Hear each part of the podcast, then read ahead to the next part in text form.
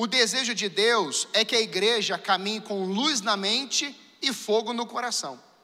Essa é uma frase, não minha, mas de Jonathan Edwards. Jonathan Edwards foi um avivalista. No ano de mil setecentos e trinta, mil setecentos e quarenta, olha quanto tempo tem isso. Esse homem experimentou uma visitação de Deus, e Deus operou uma, de uma forma extraordinária na sua vida, e Jonathan Edwards foi um grande avivalista, com multidões de pessoas se convertendo, um homem que orava de três a cinco horas por dia, um homem que jejuava, que mexia claramente aonde Deus mandava ele mexer, que entrava em lugares aonde Deus mandava entrar, chegava em regiões, e diante desse quadro nós podemos ver uma vida que caminhou com luz na mente e fogo no coração. Isso saiu da boca dele, porque Deus colocou isso na mente dele e Deus colocou isso no coração. E a Bíblia diz que a boca fala do que está cheio o coração, do que a nossa boca estará cheia em dois mil e vinte e três. Diga: palavra de Deus. Palavra de Deus. E eu queria que você depois pesquisasse a biografia desse homem. Está lá no Google. Biografia de Jonathan Edwards. E você lesse. Em alguns livros conta a história dele. Se você pegar um livro dos Heróis da Fé, tem a história de Jonathan Edwards. E eu queria que você abrisse comigo em dois Coríntios, capítulo onze, de um a três.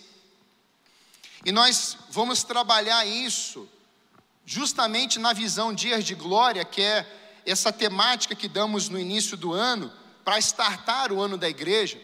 A igreja precisa buscar ter luz na mente e um fogo no coração.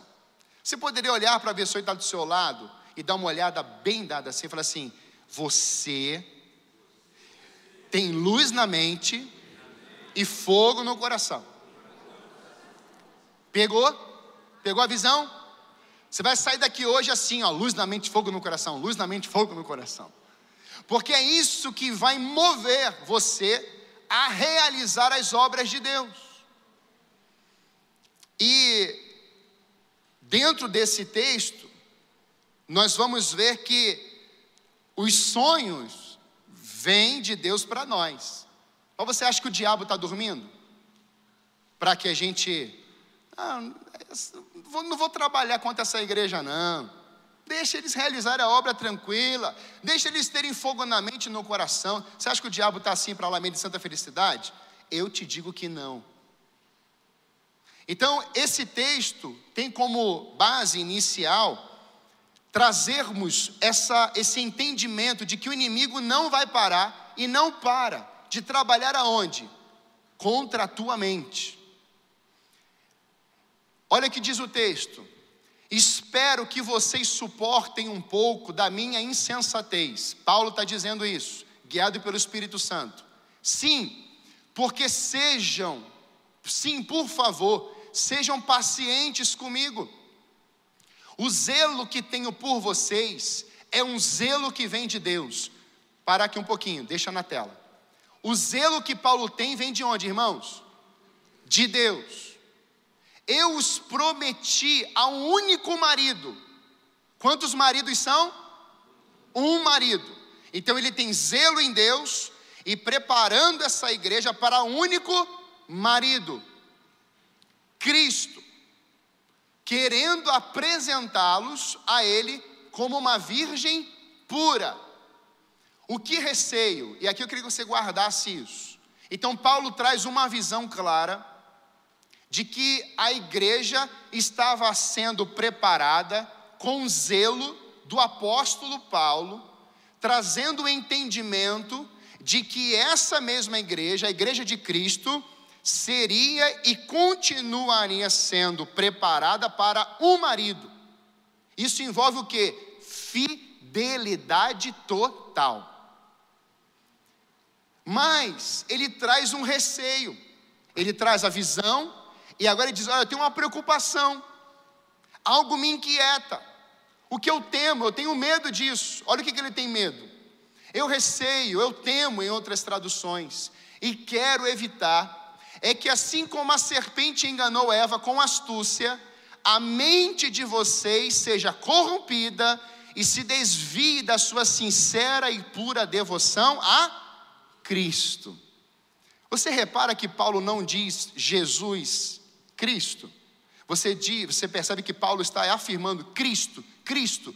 Paulo, ele vai reforçar o nome Cristo nas suas cartas, enquanto nos evangelhos você vê Jesus, você vê o apóstolo Paulo dizendo Cristo. Isso tem um entendimento, porque nós somos discípulos de Jesus, o Cristo, o ungido, o aquele que recebeu a habilitação do Espírito Santo de Deus. Então Paulo vai forçando isso à igreja. Você é uma igreja de Cristo, você é uma igreja do Messias, você é uma igreja do ungido, você é uma igreja que está debaixo da autoridade do Cristo, porque ele tem todo o poder, ele declarou poder e autoridade sobre a sua igreja, amém? Então Paulo tem essa crise, essa preocupação.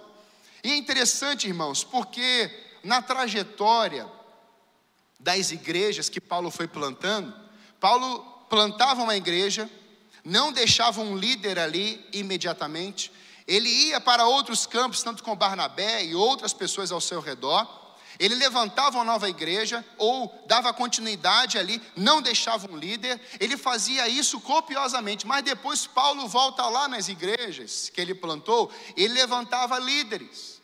E por que que Paulo faz isso? Porque Paulo entendeu o que é maturidade espiritual e maturidade para comandar e estar à frente de um rebanho. Alguém já disse que uma liderança imatura, colocada no lugar, é prejudicial. E como povo de Deus, nós vamos caminhar, seremos desenvolvidos, mas se nós não tivermos o fogo no coração e a nossa mente iluminada pelo poder da palavra de Deus, nós poderemos cair nos falsos ensinamentos que Paulo está destacando aqui. Eram os falsos apóstolos, falsos mestres, falsas doutrinas, enganos que estavam chegando, e muitas delas, irmãos, entrou e adentrou a igreja. Por isso que Paulo vai descer o cajado na igreja de Corinto. Por quê? Porque a igreja estava permitindo que alguns mistérios, que algumas coisas místicas adentrassem dentro da igreja. E Paulo está dizendo, olha, eu temo por isso, porque a mente de vocês não podem ser corrompida. Se vocês forem corrompidos, as ações de vocês serão corrompidas, as palavras serão corrompidas, e pessoas serão levadas também para as áreas da corrupção. Vocês vão desviar essas pessoas. Então Paulo tem uma preocupação, Paulo teme por algo. E quando a gente olha para a vida de Jonathan Edwards, nós vemos que esse homem, quando o Espírito Santo veio sobre ele, um legado de fé foi deixado. Eu queria te mostrar nessa biografia, quando uma pessoa tem fogo no coração e luz na mente, quando essa pessoa agarra o poder da palavra de Deus, o que Deus faz na vida de uma pessoa. Um pensador foi, um pesquisador, melhor dizendo, foi fazer uma pesquisa a respeito da vida de Jonathan Edwards, e um homem chamado Jux, no mesmo período que os dois existiram. Jonathan Edwards, fiel a Deus, aos princípios de Deus, e Jux, contra os princípios e valores de Deus. E eu queria trazer para você, como guia de informação, esse estudioso Benjamin registrou mil trezentos e noventa e quatro descendentes de Jonathan Edwards. O que ele encontrou foi uma incrível evidência de seu sucesso em deixar um bom legado, de seus descendentes que foram possíveis encontrar. Olha o que esse pesquisador encontrou da descendência de Jonathan Edwards. treze se tornaram presidentes de universidades, sessenta e cinco foram professores de faculdade, trinta juízes, cem advogados, sessenta médicos, setenta e cinco oficiais militares, cem pastores, sessenta notáveis escritores, três senadores, oitenta em outras posições públicas, incluindo governadores e ministros em países estrangeiros, e um vice-presidente dos Estados Unidos. A história de Jonathan Edwards é um exemplo do que alguns socialistas chamam de a regra de cinco gerações. A maneira como os pais criam seus filhos, o amor que lhes dão, os valores que passam, o ambiente emocional que eles oferecem, a educação que lhes passa no lar, influencia não somente os seus filhos, mas as próximas gerações, quatro gerações, pelo menos. O exemplo de Jonathan Edwards mostra quão rico pode ser o seu legado. E é interessante, irmãos, porque esse homem, Benjamin, vai fazer a mesma pesquisa com esse homem, Julius ou Jux. E olha o que, que ele achou. Benjamin pôde traçar quinhentos e quarenta descendentes de Jux, os quais apresentaram um imenso contra contraste com o legado de Jonathan. Dos que foram possível registrar, trezentos e dez morreram como indigentes. Pelo menos cento e cinquenta se tornaram criminosos, incluindo sete assassinos. Mais de cem foram alcoólatras e metade de, suas, de seus descendentes femininas foram pelo caminho da prostituição. Tudo isso aconteceu porque um homem decidiu não crer em Deus, decidiu não acreditar na obra de Deus. Tudo isso aconteceu com a vida de um homem que se denominava anti-Deus. Eu tenho dito, aquelas pessoas que se afastam de Deus, o próximo passo é o abismo, é o caos. Quem se separa ou quer se separar de Deus, quer sair da presença de Deus, o próximo ponto é caos. E Jux experimentou o caos. Mas nessa manhã eu não quero te falar de Jux. Nessa manhã eu quero te falar do que o Espírito Santo colocou na vida da igreja para que nós pudéssemos ter a mente iluminada e um fogo no coração, porque eu profetizo sobre a tua vida nesse ano. A sua vida e a sua casa será uma casa onde haverá um legado de fé. As páginas que serão escritas nos livros, dia após dia, no futuro também, ele, pessoas lerão que a glória e a presença de Deus fez parte da sua história e você foi estabelecido na verdade, nos preceitos, nos valores de Deus, e haverá um legado deixado até a milésima geração, se Jesus não voltar antes. Quem recebe isso? Amém? Por isso, quando é que nós descobrimos que precisamos dessa luz na mente e o fogo ou o coração ardente? Quando é que a gente descobre? Por que precisamos disso? Primeiro, quando os nossos ouvidos são alimentados pelo engano, ao invés da palavra e vida. Irmãos, o que o apóstolo Paulo está mostrando, eu queria que já colocasse para mim, Lucas vinte e quatro, de doze em diante. O que o apóstolo Paulo está mostrando aqui é um trabalhar da serpente na sua alma. Quando ele faz menção de Eva, lá no jardim, Paulo está mostrando que a serpente é astuta. E a palavra astúcia, ela vem de engano, falsa verdade, desconstruir verdades. E foi assim que Eva caiu junto com Adão. A serpente se apresenta, e você sabe que a sua casa hoje pode ser o jardim de Deus, né? Ah, minha casa é uma bênção, pastor. Minha casa é assim. E você sabe que lá naquele jardim, que é o seu lar, ou talvez outras áreas, a serpente pode aparecer lá a qualquer momento. E a serpente chega no jardim do Éden, o lugar da presença de Deus. Deus estava lá. Mas a serpente chega, e a serpente começa a conversar com Eva. E tudo que Deus tinha dito antes da serpente aparecer, a Eva simplesmente faz o contrário. Porque a serpente conseguiu ser astuta na mente de Eva. E como igreja, irmãos, nós não poderemos dialogar com a serpente em dois mil e vinte e três. Diga amém. Nós precisamos dialogar com o Espírito Santo de Deus, com a verdade.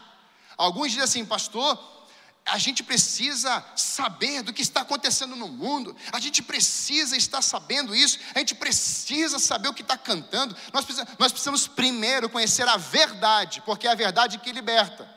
Você não vai conhecer uma nota falsa pela nota falsa, você vai conhecer a original. Tem uns especialistas que só de pegar uma nota de cinco, dez, cinquenta reais, ele coloca na luz e fala assim, falsa.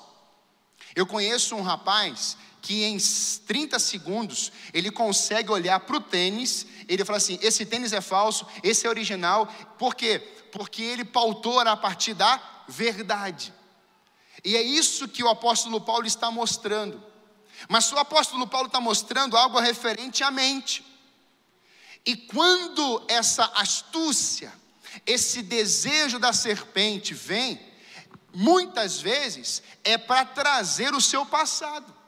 É para dizer, olha, tem culpa no cartório, você não pode avançar, isso aqui não foi tratado, a sua casa vira e mexe e volta sobre esse assunto, você não é digno, você não pode assumir liderança, você não pode viver algo bom, você não pode viver algo digno, porque você pecou, porque você caiu. Só que isso pode já ter sido resolvido há muitos anos atrás, mas a única forma do diabo colocar na sua mente e te trazer destruição, sempre será lembrar do seu passado. Essa é a arma dele principal, para que você, como diz o texto, se desvie, e você vai perdendo a pureza, a devoção a Deus, e você perca a simplicidade de Jesus. O que o diabo quer, irmãos, não é fazer com que você seja morto do dia para a noite. Ele quer entrar na sua mente, e grave bem isso, o diabo não pode tocar no teu espírito, ele não sabe o que você pensa, mas ele pode alojar, você permitindo mentiras na sua alma. É por isso que a Bíblia diz que a Bíblia é como espada de dois gumes, e ela penetra na tua mente, na tua alma, no teu espírito, no teu coração, e ela faz divisão entre alma e espírito. Então, quando nós olhamos para essa verdade, nós precisamos descobrir, irmãos, que precisamos andar em dois mil e vinte e três com esse coração em chamas, com essa mente iluminada pelo poder da palavra de Deus. E quando nós falamos de coração, nós vamos para um texto agora que revela a nós o quão é perigoso ficarmos lembrando daquilo que já passou ou alimentarmos coisas que nós não deveríamos alimentar. Lucas capítulo vinte e quatro nos mostra claramente um caminho, no caminho de Emaús, dois discípulos.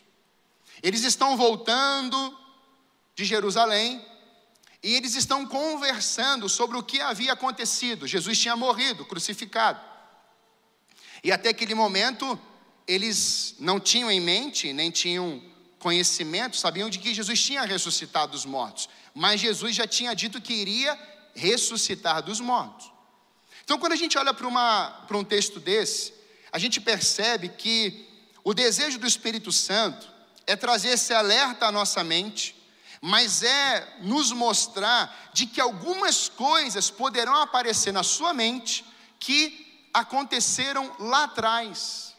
E você ficar alimentando, ah, em dois mil e vinte aconteceu isso, ah, ano passado o, o, o, houve a mudança de governo, ah, e como é que vai ser agora? E aí você fica alimentando algumas situações na sua vida, que Deus vai dizer, olha, não é para você alimentar isso, não é para você viver olhando para isso, é para você olhar para mim, é para o coração arder, é para a mente ser iluminada, é para você caminhar segundo a minha vontade. Então, quando é que nós descobrimos que precisamos de luz na mente e fogo no coração? Pedro, todavia, levantou-se e correu ao sepulcro. Abaixando-se, viu as faixas de linho e mais nada. Afastou-se e voltou admirado com o que acontecera. Naquele mesmo dia, dois deles estavam indo para um povoado chamado Emaús, e onze quilômetros de Jerusalém. No caminho, conversavam a respeito de tudo o que havia acontecido. Enquanto conversavam e discutiam, o próprio Jesus se aproximou e começou a caminhar com eles, mas os olhos deles foram impedidos de reconhecê-lo. Ele lhes perguntou, sobre o que vocês estão discutindo enquanto caminham?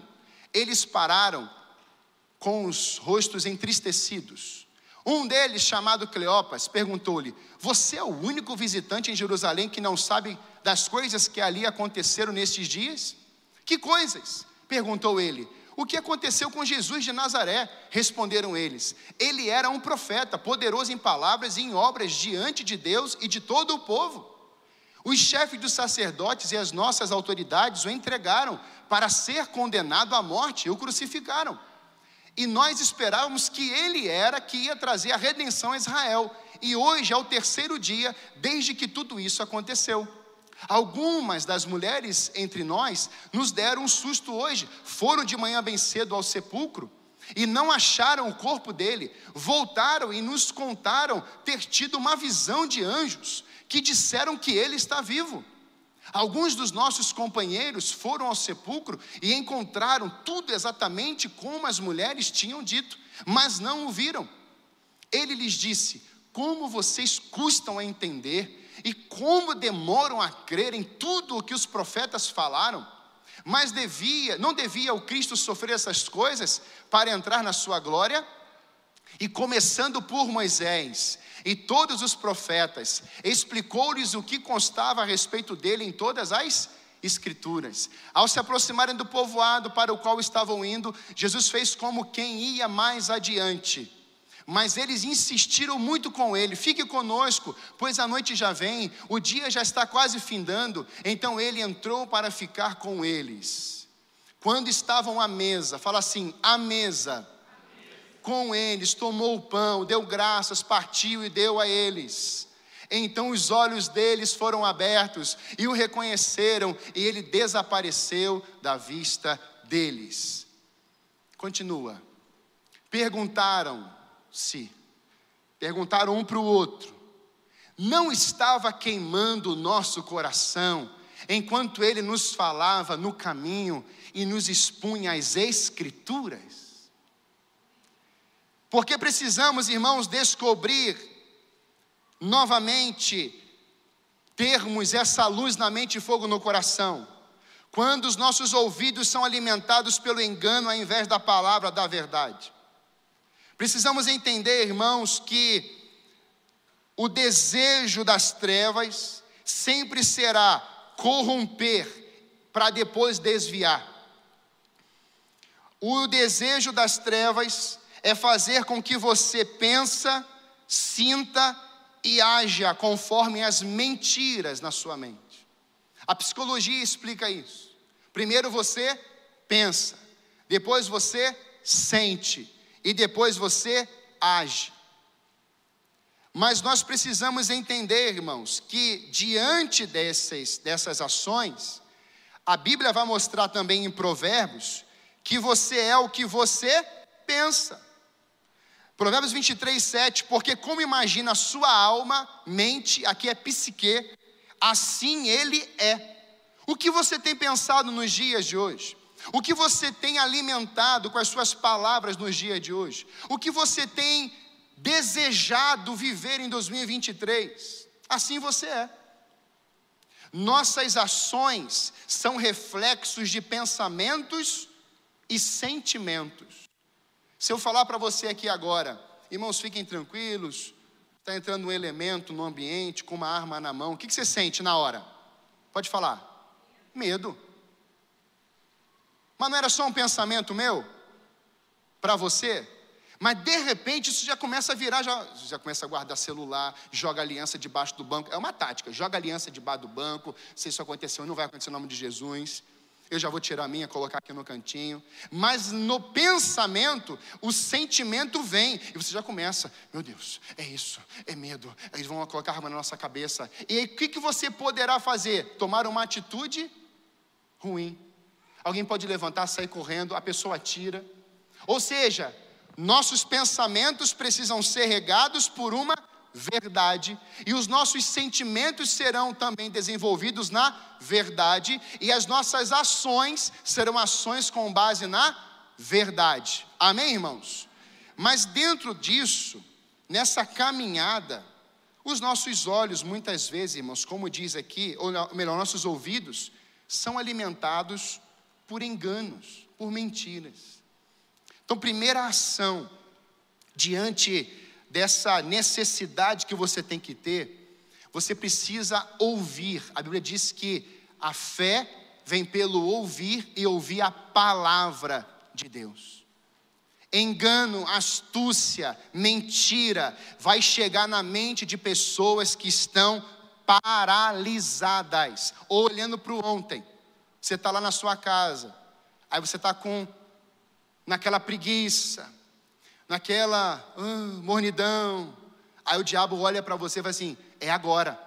Vou colocar um monte de coisa na cabeça dessa pessoa. Lembra do passado, lembra da traição, lembra do medo, lembra das feridas, lembra onde é que seu marido está, onde é que a sua esposa está, onde é que seus filhos estão, seus filhos devem estar usando droga, teu filho deve estar... Aí ele começa a inserir isso na sua própria cabeça, um monte de mentira, um monte de engano. Aí você tem que pegar o telefone, aí você tem que ligar: onde é que você está? Onde é que você foi? Como é que você está? Com quem você está? E isso vai te descontrolando por dentro, porque a mentira ou a astúcia ou o desejo do, da serpente com o veneno vem na sua mente. Isso começa a mexer na sua vida e você toma uma atitude ruim.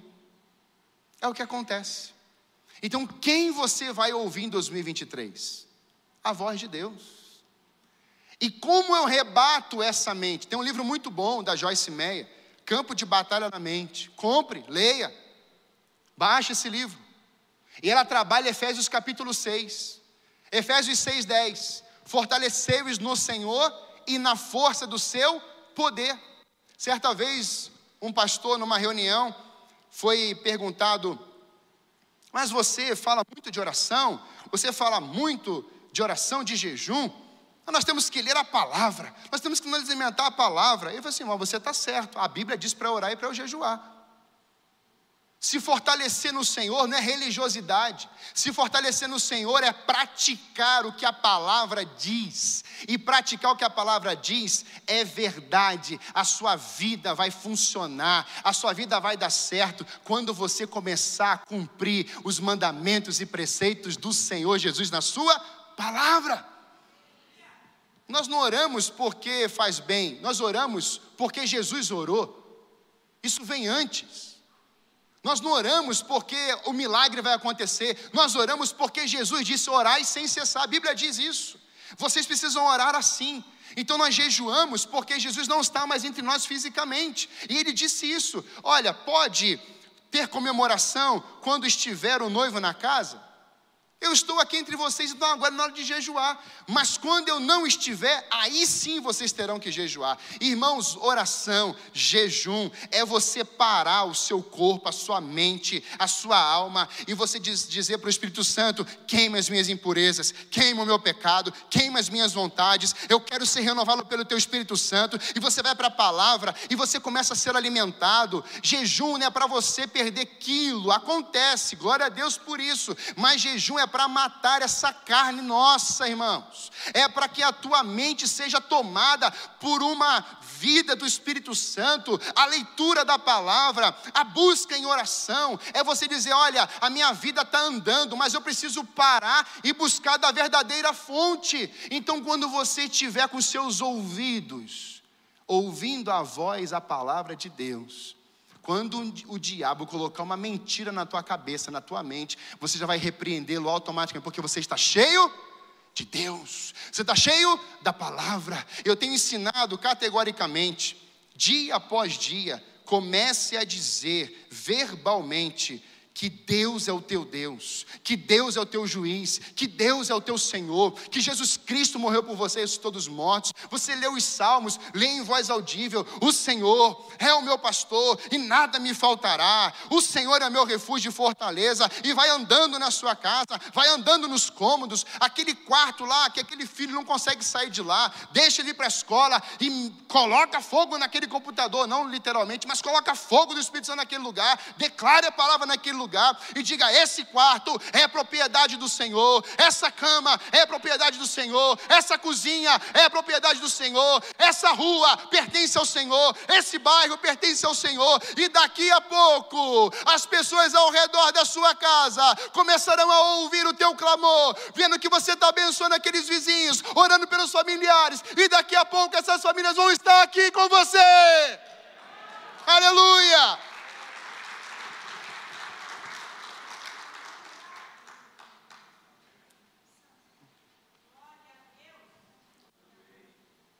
nossos ouvidos são alimentados pelo engano, e tudo isso vem de fora.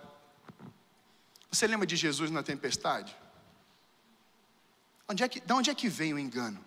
De fora para dentro.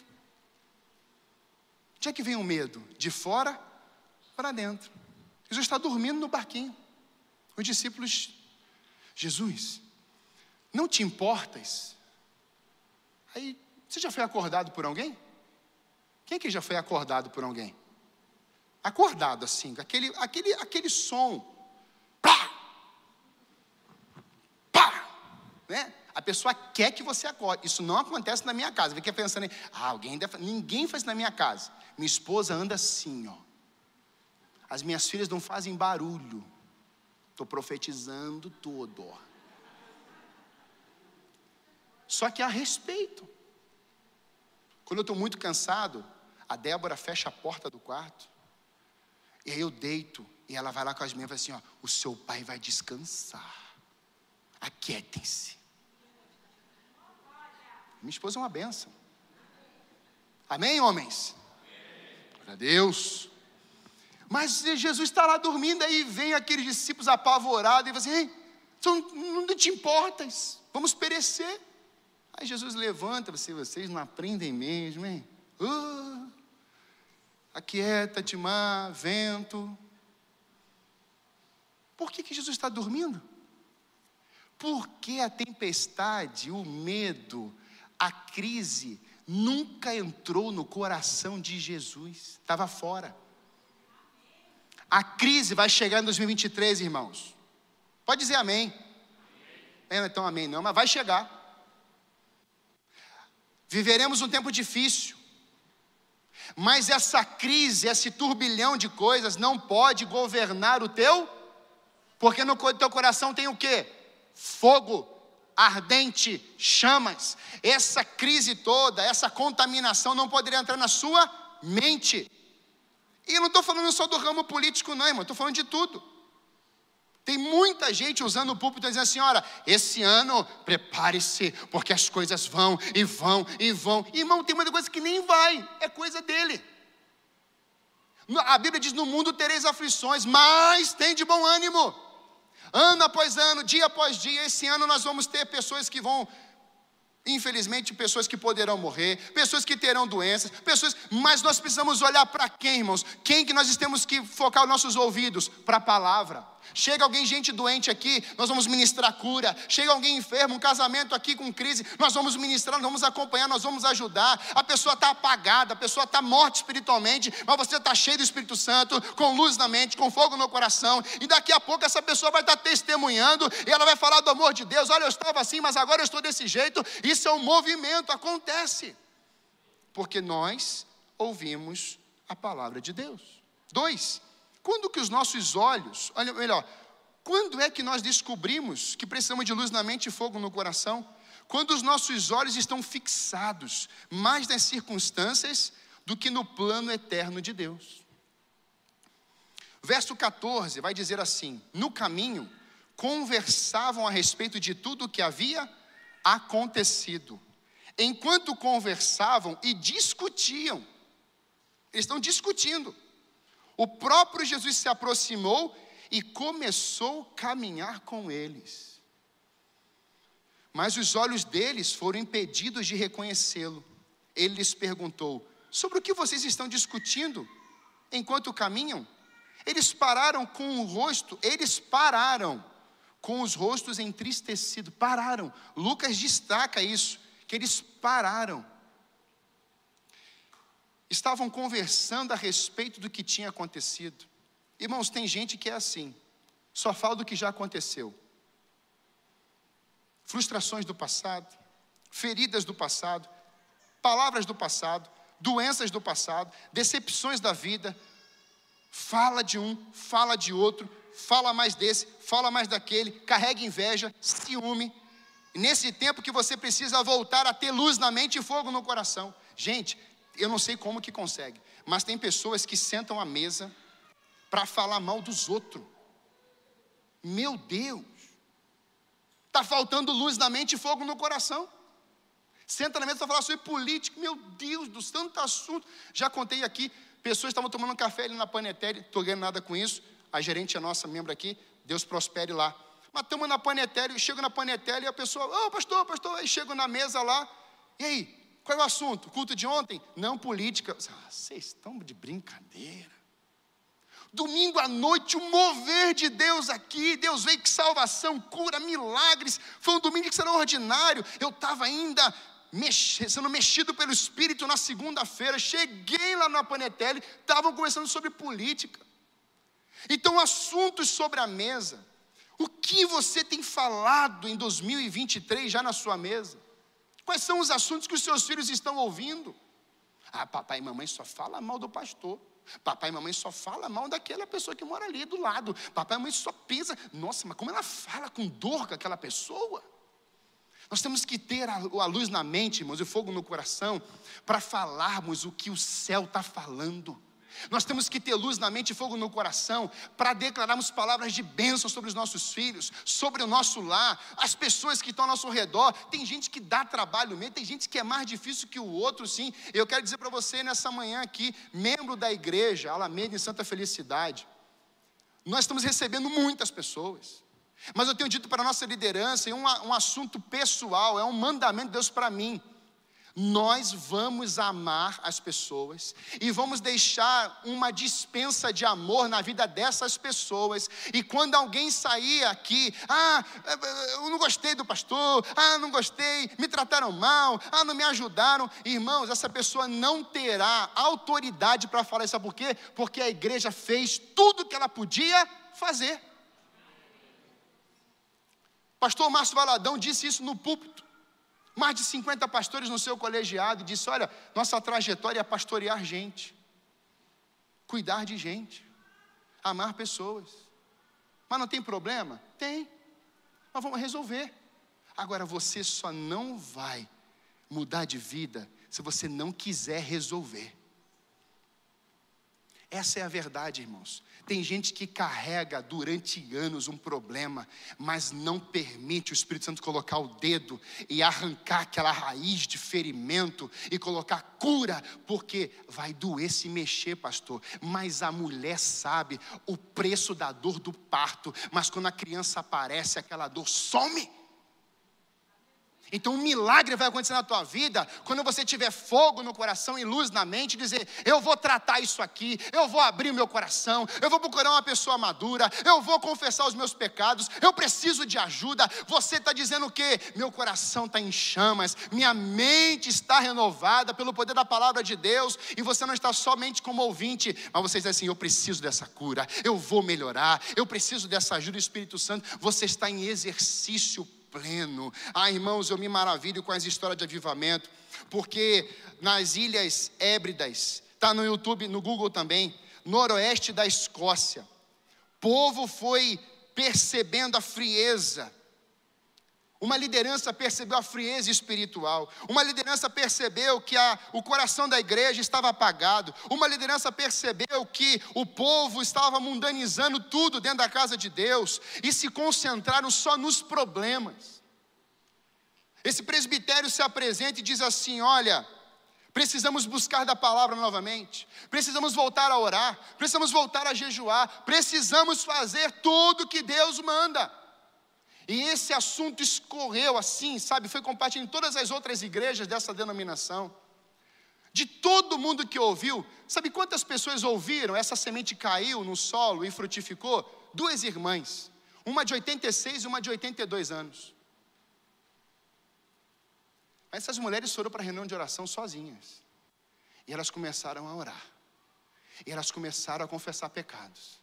Elas começaram a clamar pelo sangue de Jesus na Escócia. Elas começaram a declarar que só o Senhor é Deus. Elas começaram, isso começou a entrar, irmãos. Isso começou a entrar. Eu quero perguntar, quais são os corações que essa semente vai entrar hoje e você vai começar a buscar o Senhor? A sua mente será renovada, seu coração será tomado pela presença de Deus e novas pessoas vão surgindo. Ontem eu estava na intercessão aqui com um grupo de pessoas, um adolescente orando. Coisa mais linda, e ele está lá, Senhor, ele está buscando as palavras, Espírito Santo, Ele está lá. E a gente está junto com Ele. E você vê que Ele está se esforçando. Ele está se esforçando. Ele acaba de orar. Uma irmã vem, a irmã Zilda, coloca a mão na cabeça daquele menino e ela começa a ministrar algo que estava no coração de Deus. Aquela sala foi tomada pelo fogo do Espírito Santo de Deus. Vem para a intercessão. cinco e quarenta e cinco todo sábado. E domingo. Que horas que é a intercessão domingo? cinco e meia. Todos os domingos que eu posso eu estou. Mas a gente começa a chegar mais cedo. Sabe o que, que eu, eu sonho? Eu sonho em que a igreja seja com maior número na intercessão do que nas próprias cadeiras nos cultos. Até briga para entrar na sala. O louvor vai ter que ensaiar em outro canto, porque a gente vai ter que orar aqui dentro. Sabe o que, que isso chama, irmãos?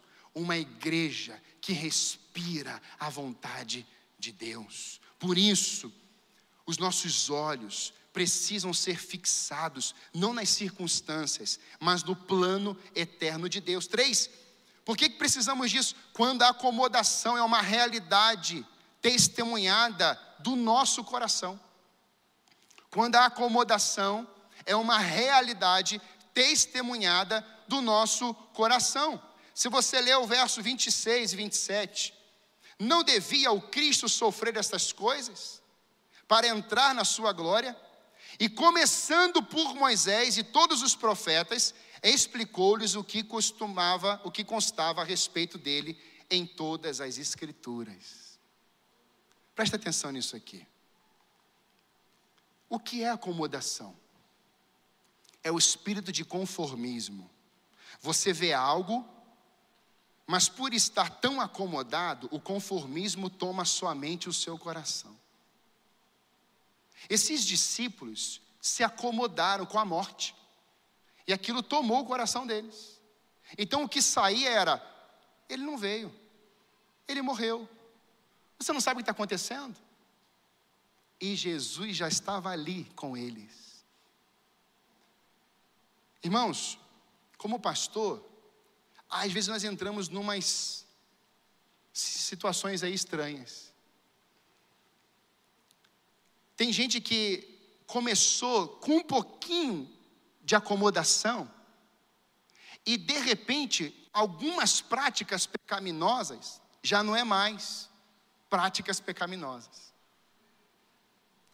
São pecados escandalosos. Mas começou assim, dá nada. Não dá, não vai ter problema. Quando a acomodação começa a tomar conta da vida da igreja, aniversários de quinze anos, casamentos. Irmãos, eu não sei como que alguém consegue colocar algumas canções de funk em casamento crente. Se acomodou. Mas começou lá quando estava lá no, quase no berço. Não dá nada. É só uma dancinha. Não tem problema falar sobre esse assunto com seis anos de idade. É assim que entra, irmão. A serpente vai entrando assim. A serpente vai entrando na casa. Ela vai entrando na escola. É devagar. Não é forte, não. Então, dois mil e vinte e três, você precisa entender o quê? O que significa isso aqui no seu quarto? O que significa isso aqui? Minha filha, meu filho, onde é que está a sua palavra? Onde é que está a palavra de Deus? Onde é que está a Bíblia? Meu filho, você já fez devocional hoje? É função nossa, pais. Então, dois mil e vinte e três, não espere o acidente acontecer. Se antecipe. Ah, pastor, difícil minha filha ler a Bíblia. Leia com ela. Eu fazia as crianças dormirem, cantando, tocando no violão. Eu ia para o meu secreto, fogo. Débora para o secreto, fogo. E quando elas iam para a escola, da escola, muitas vezes eu deitava naquela cama e disse, Senhor, as minhas filhas vão estar no teu altar, elas vão ser ministradoras. Sabe, irmãos, nós precisamos entender que um pouquinho só, um pouquinho só da, do veneno da serpente, de repente você está olhando as coisas com muita naturalidade. Você vai em alguns casamentos, tem decotes de madrinhas. Como é que pode um negócio desse? Festa de quinze anos, irmãos. Eu já fui com a Débora. Canta de tudo, menos as músicas que Deus colocou no coração de alguém. E acha que é natural. Não é, isso é uma coisa horrorosa. Mas nós vamos sendo alimentados de vez em quando pelo veneno da serpente, e a gente vai se distanciando das verdades do Senhor, a gente vai entendendo de que, é, mas é uma acomodação, você não vem num culto, você não vem no outro, falta dois domingos, três domingos, aí a preguiça toma conta do seu coração. O que, que aconteceu depois da pandemia? Eu vi pastor pregando para a igreja assim, pelo amor de Deus, igreja, volte para os cultos. Porque as pessoas se acomodaram no YouTube.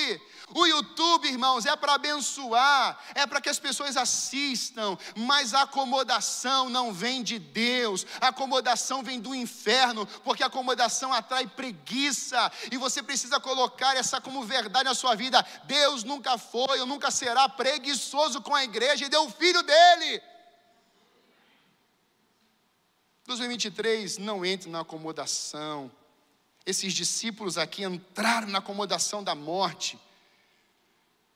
Por que precisamos descobrir isso? Porque quando Jesus lê a nossa mente, o nosso coração, às vezes a gente mostra para ele tristeza. Somos tardos e nécios. O que é ser nécio? Desprovido de conhecimento, discernimento e ignorante. Sabe, irmãos, o ano dois mil e vinte e três... ele precisa ser um ano, de fato, aonde você revele o amor de Deus. Pastor, é uma palavra dura. É, irmãos. É uma palavra firme. Mas eu estou fazendo o que o apóstolo Paulo também fez à igreja de Corinto. Zelo. Porque eu serei responsável diante de Deus, de cada ovelha que está nesse rebanho aqui. Então, antes de pensar que a palavra é dura ou mole, a palavra é a palavra de Deus. Nós temos que ter zelo, irmãos. Como diz Isaías seis, quando ele olhou para o trono, ele teve temor a Deus. Temor a Deus. Hoje, às vezes, para orar para o almoço, ah, não quero nem orar. Não quero nem orar. Vai para o culto. Ah... Tudo é difícil, por quê? Porque a acomodação entrou, porque a tristeza engoliu o coração daquela pessoa e permaneceu ali, isso foi. Por isso eu quero te deixar uma ação. Pastor, qual a ação depois de tudo isso? Ame a palavra de Deus. Ame a palavra, leia, leia, leia, leia, leia, leia, leia, leia, leia. Ao se aproximarem do povoado para o qual estavam indo, Jesus fez com quem ia mais adiante. Mas eles insistiram muito com ele. Por que insistiram? Porque eles conversaram com Jesus, irmãos. Você tem que ficar com a gente. Passe uma noite conosco. Nós gostamos desse assunto. Nós gostamos de falar com o Senhor. E Jesus vai para aquela casa. O texto diz, à noite...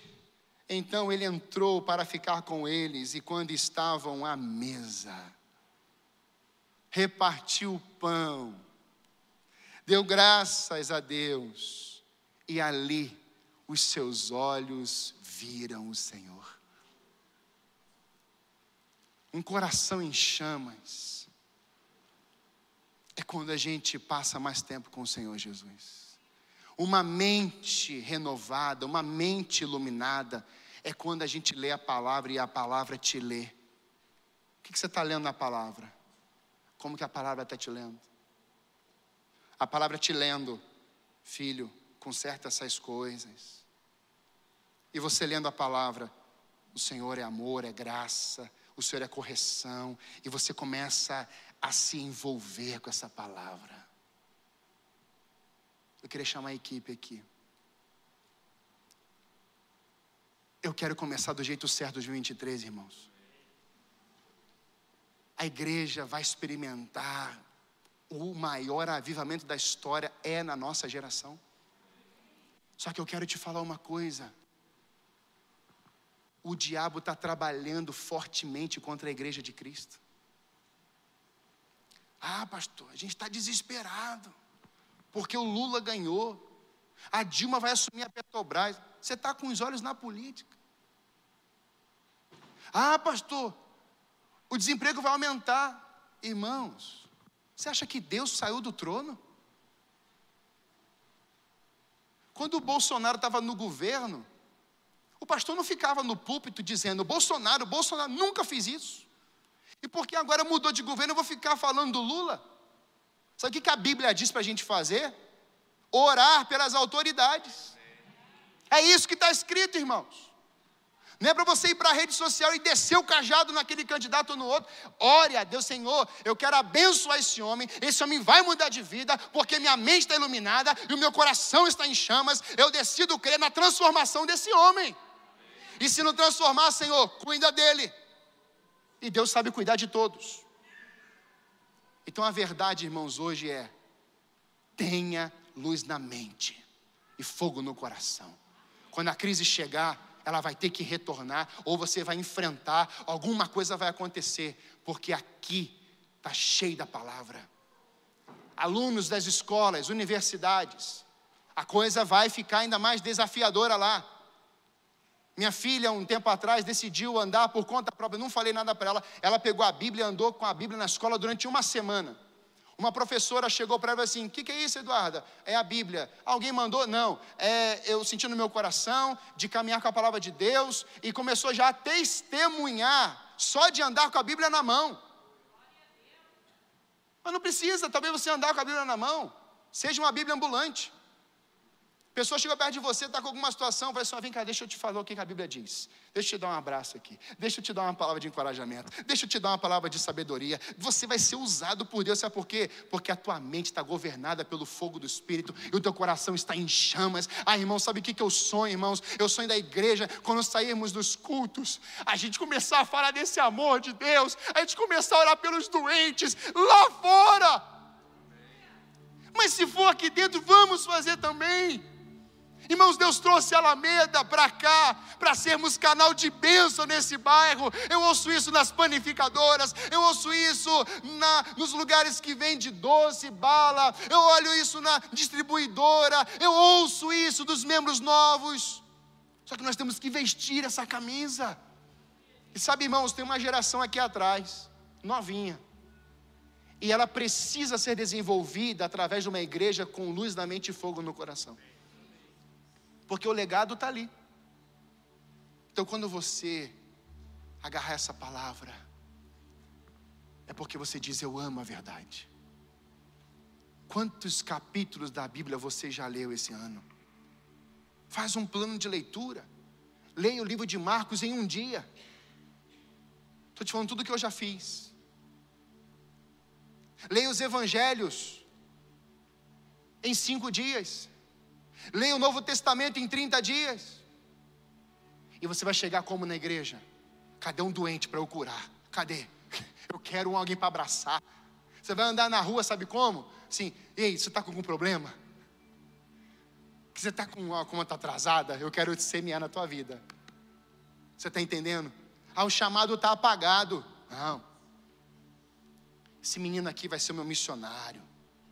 Deus tem projeto para ele, mas Deus tem projeto para você, Deus tem chamado para você, Deus tem um fogo que nunca se apaga, aleluia, a chama de Deus nunca se apaga, irmãos, porque ele é um fogo consumidor, pode apagar em nós, porque a gente colocou água, mas ele continua sendo o mesmo, ontem, hoje, eternamente.